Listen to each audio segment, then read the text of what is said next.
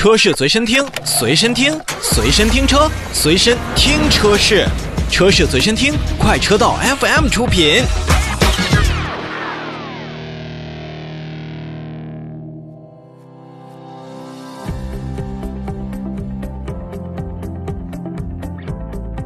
国内的 SUV 热呢，应该是从十年前开始到现在，真的是热度不减的。不同的细分市场当中，咱们会发现可供我们消费的车型真的是越来越多了。拿现在咱们消费者比较关注的紧凑级别 SUV 市场为例呢，在二十五万到三十五万这个价格区间，BBA 当中的奥迪 Q3、奔驰的 GLB、宝马的 X1，还有凯迪拉克、沃尔沃 XC40、凯迪拉克的 XT4 等等一众车型，阵容是相当的庞大。说实话，BBA 就是 BBA，像 XC40、XT4 虽然身怀一身的绝学啊，不过真的是在感觉上还是差了那么一点。就当我们感觉这个市场已经尘埃落定，如同中大型豪华车三驾马车并驾齐驱的时候，之前一直按兵不动的林肯也终于亮出了自己手中的牌，也就是刚才咱们所提到的国产的冒险家。作为国产后的第一台车型呢，林肯冒险家是否能够完成林肯对于它的所有期望？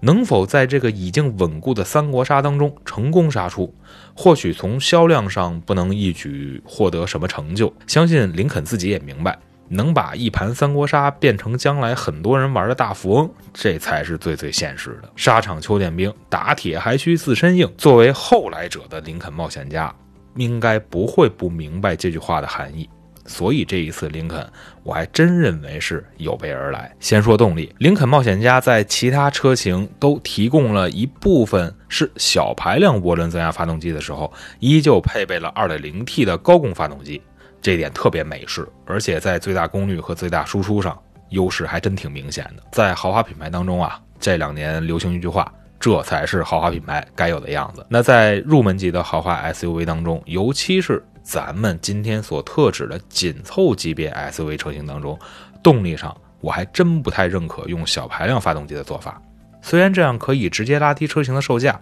让更多的消费者能够有机会体验豪华品牌车内所带来的舒适和惬意，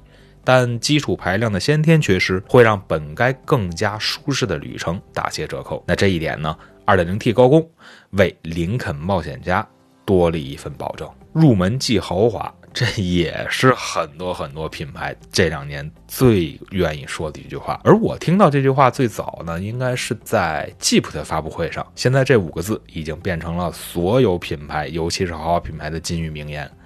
入门版不是乞丐版，也成了现在以及将来要发布的新车必须要做到的。那相信每一个厂家也在都为新车推配置的时候都会头疼一番。你比如说配多了，价格上去了；装少了，客户被人抢走了。那看了一下林肯冒险家的配置单，我们会发现，比如像五种驾驶模式、前后的 LED 灯组、配有加热、记忆功能的十项电动调节座椅。电动后备箱，呃，手机 APP 的远程操作，可实现解锁新风、驻车新风的空气质量以及 PM 二点五的管家系统，包括七个安全气囊都是标配。这两年呢，林肯一直提倡叫静谧之旅。那在林肯冒险家当中呢，也是得以体现。比如说，它采用了 ANC 的主动噪音控制，前挡风和前排的玻璃呢，都是采用了夹胶双层玻璃，而全系也是配备了米其林的静音轮胎，也是为这个车内音响和车上的人员的更好体验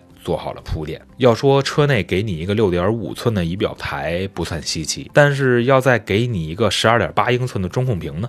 如果再给你配上一个九个扬声炮，再加一个低音炮和外置功放的车内音响呢？都说车内音响成功的关键在于静音，你看上面的精密全都用上了吧？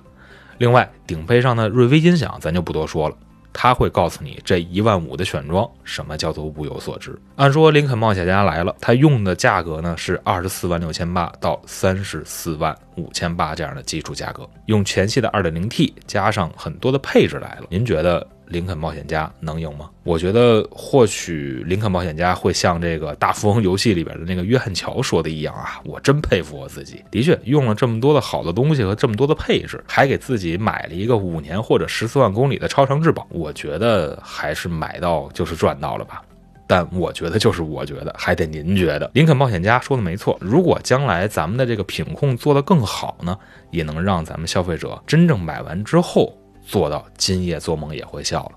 最后呢，再用大富翁游戏当中沙龙巴斯的名言对林肯冒险家说一句：“您得啊，聚沙成塔。”行了，今天的节目就到这里。如果您有想跟我们说的话呢，请在微信公众号下搜索 “auto FM”。A U T O F M，您的留言我们可以收到。